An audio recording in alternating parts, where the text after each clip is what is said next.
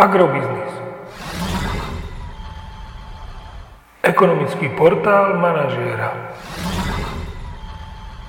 Prognóza cien agrokomodít pre 36. týždeň.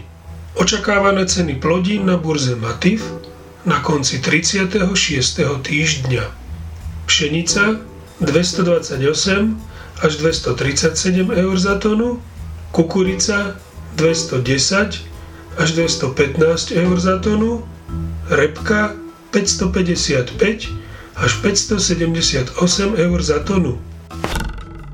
Mierny tlak na pokles cien jatočných ošípaných možno očakávať aj v regióne Strednej Európy, pričom slovenské ceny jatočných ošípaných môžu korigovať do pásma 1,23 až 1,30 eur za kilogram jatočnej hmotnosti.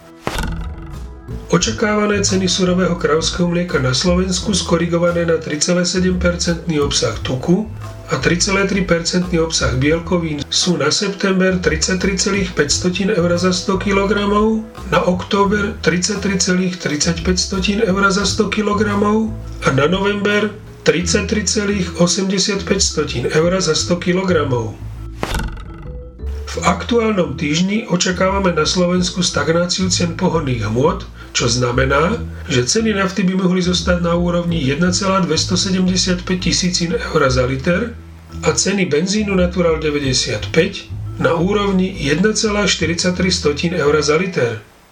Podrobnejšie informácie nájdete v aktuálnej prognóze na portáli Agrobiznis.